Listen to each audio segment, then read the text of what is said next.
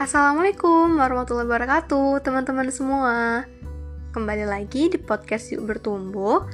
Kali ini aku akan sharing salah satu insight yang aku dapatkan ketika baca buku.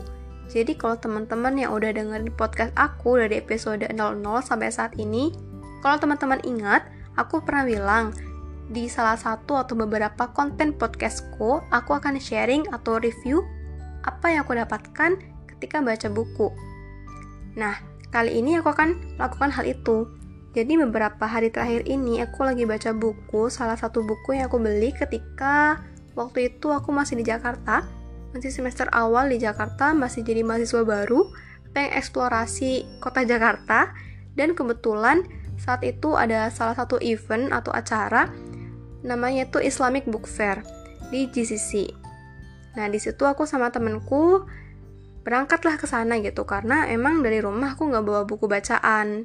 Jadi untuk mengatasi kegabutan atau bingung mau ngapain ketika liburan gitu, libur weekend maksudnya, aku memutuskan ya udah deh ke sana ke pameran buku. Kan katanya banyak diskon gitu, ada yang zona diskon gitu. Ya maklum gitu, mahasiswa apalagi perantau gitu kan di kota besar. Ya beli buku kalau ada Islamic Book Fair kayak gitu. Ya kesempatan emas buat aku. Oke, stop ceritanya sampai situ. Pada intinya aku beli buku ini, judulnya tuh Change Your Lens, Change Your World, Cara Mudah dan Cepat Mengubah Hidup, karya dari Vice H. Seyal. Ini sebenarnya buku terjemahan sih, sebenarnya ini bukunya bahasa Inggris tapi udah diterjemahin gitu. Nah, jadi di salah satu buku, maksudnya di salah satu part di buku ini ada judul yang sangat insightful gitu. Tulisannya, Anda akan menjadi apa yang Anda katakan dan dengar. Emang sih buku ini, kalau boleh cerita sedikit, buku ini tuh tentang mindset gitu, cara kita untuk merubah, ya kan change your lens gitu kan. Ubah cara pandangmu, ubah lensamu, ubah kacamatamu gitu. Maka kamu akan mengubah dunia gitu. Mengubah dunia ya merubah diri kita sendiri dulu gitu kan. Nah, di sini salah satu part atau bagian menceritakan tentang hal ini, Anda akan menjadi apa yang Anda katakan dan dengar. Nah, ternyata teman-teman, salah satu prinsip dalam psikologi yang disepakati oleh beberapa ahli gitu, bahwasannya pikiran bawah sadar itu akan selalu mengatakan ya terhadap apapun yang dikatakan pikiran sadar gitu. Contoh simpelnya gini. Ketika teman-teman ditanya sama orang lain gitu, hai, apa kabar gitu, terus teman-teman jawab, baik, maka otomatis pikiran-pikiran bawah sadar teman-teman akan memanggil atau merecall keadaan-keadaan baik gitu. Walaupun mungkin kondisinya nih teman-teman, ketika ditanya seperti itu sebenarnya teman-teman ada masalah dalam keluarga, atau ada masalah dalam perkuliahan, dalam pertemanan, persahabatan. Tapi ketika teman-teman ditanya, hai, apa kabar gitu, terus teman-teman jawabnya, baik gitu, itu kan sebenarnya seolah-olah teman-teman itu ingin menunjukkan atau menutupi perasaan tidak baik dalam diri teman-teman. Tapi karena teman-teman itu mengutarakan atau mengucapkan hal yang baik, maka secara otomatis pikiran bawah sadar teman-teman itu akan menampilkan atau merecall kembali momen-momen dalam otak teman-teman semua, keadaan baik itu seperti apa sih gitu. Sama halnya ketika teman-teman misalnya itu ketika dalam kasus teman-teman itu ingin menunjukkan sebenarnya aku gak baik-baik aja, tapi aku ingin menunjukkan aku baik-baik saja di depan orang lain gitu. Maka ketika teman-teman memutuskan itu ya, semua pikiran-pikiran atau perasaan-perasaan yang mengarah ke keadaan tidak baik yang teman-teman rasakan akan ditutup, akan dibuang jauh-jauh oleh pikiran bawah sadar teman-teman. Tapi ketika misalnya nih teman-teman ditanya, hai, apa kabar? Terus teman-teman bilang, aku lagi kurang sehat nih, aku lagi ada masalah gitu. Nah, mulai tuh teman-teman mengutarakan itu dengan nada bicara yang mulai lesu, sedih, kelihatan kurang semangat, maka otomatis pikiran teman-teman itu akan merecall, atau ya pikiran bawah sadar teman-teman akan merecall kembali perasaan-perasaan yang tidak enak, yang tidak baik-baik saja itu muncul seketika. Sehingga ketika teman yang atau orang lain ini menanyakan kembali, lah emangnya kenapa, ada apa gitu, teman-teman akan mengutarakan, iya kemarin aku mengalami peristiwa bla bla bla dan teman aku bla bla bla, terus respon keluargaku bla bla bla gitu, yang merepresentasikan perasaan teman-teman sendiri gitu. Nah, dari hal ini aku sangat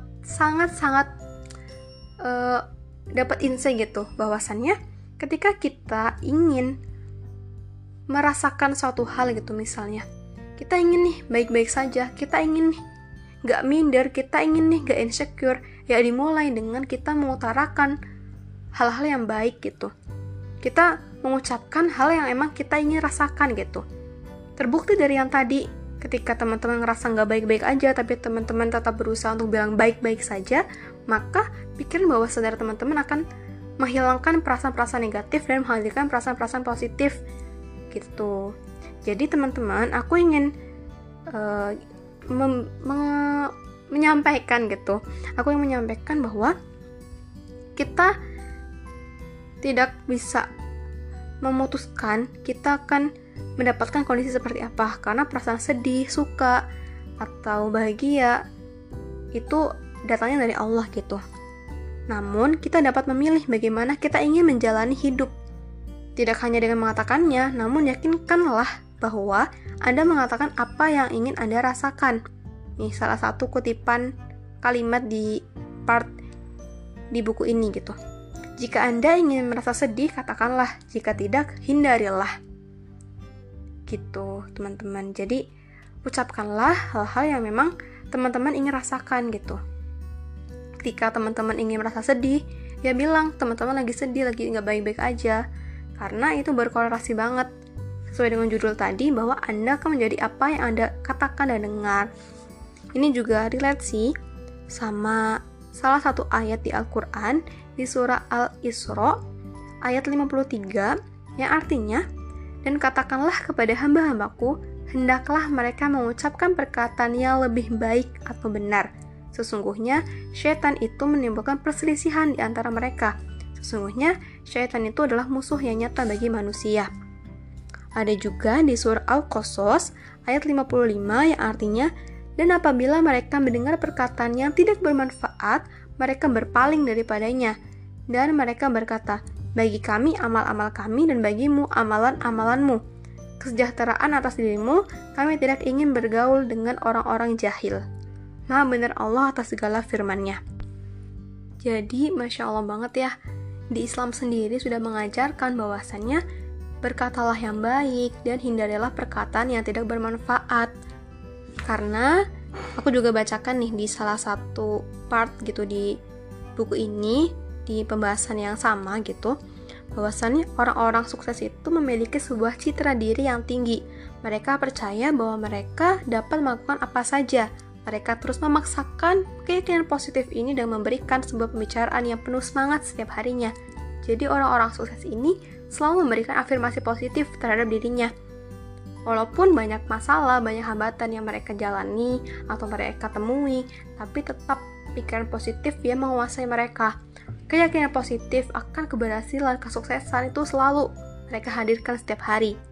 Maka, jika teman-teman berpikir atau melihat diri teman-teman sebagai orang yang gagal, seperti orang yang gak bisa apa-apa, insecure terus, maka teman-teman akan menjadi seperti apa yang teman-teman pikirkan. Karena yang tadi, Anda akan menjadi apa yang Anda katakan dan dengar.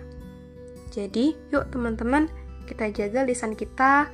Kita ini harus yakin bahwa kita ini adalah umat terbaik, dengan cara kita beriman kepada Allah, mengatakan hal yang baik, mengatakan hal yang benar, dan tidak menjadikan diri kita ibaratnya itu kurang, atau kita tuh kurang bersyukur, kita terlalu membanding-bandingkan diri kita dengan orang lain. Fokuslah untuk memperbaiki diri, dan yakinlah bahwa setiap dari kita ini dilahirkan atau diciptakan dengan potensinya masing-masing yang sangat luar biasa, dan tentu memiliki arti atau manfaat di hidup kita, di hidup orang lain, di muka bumi ini. Jadi yuk teman-teman, kita lebih selektif lagi dengan perkataan kita, dan juga kita selektif lagi untuk mendengar hal-hal yang kurang bermanfaat. Karena Anda akan menjadi apa yang Anda katakan dan dengar. Mungkin itu yang ingin aku sharingkan. Semoga ada insight baru bagi teman-teman semua. Semangat terus untuk bertumbuh. Be happy to grow with Al-Quran. Aku juga mohon maaf apabila ada kesalahan dari penyampaian aku. Yang benar datangnya dari Allah. Semoga kita bisa ketemu lagi bersua lewat suara di episode selanjutnya. Jika ada yang salah, aku mohon maaf yang setulus-tulusnya. Dan jika bermanfaat, boleh banget di-share ke teman-teman yang lain. Sekian dari aku, terima kasih atensinya sudah memperhatikan dan mendengarkan sampai akhir ini. Wassalamualaikum warahmatullahi wabarakatuh.